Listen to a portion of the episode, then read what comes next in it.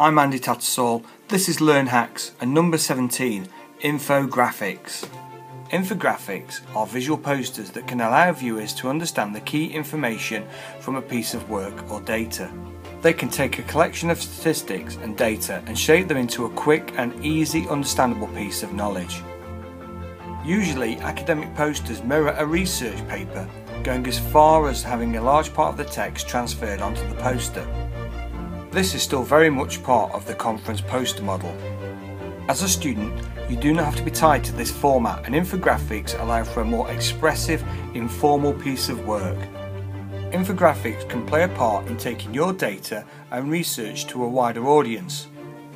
You can take the data from your dissertation or thesis and turn it into an attractive infographic to supplement your work. You can host your infographic on a web page, share it via social media such as Pinterest or SlideShare.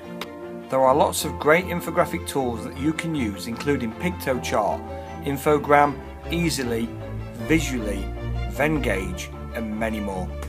Infographics haven't replaced the traditional academic poster, but nevertheless, they are a great accompaniment to your research-based coursework.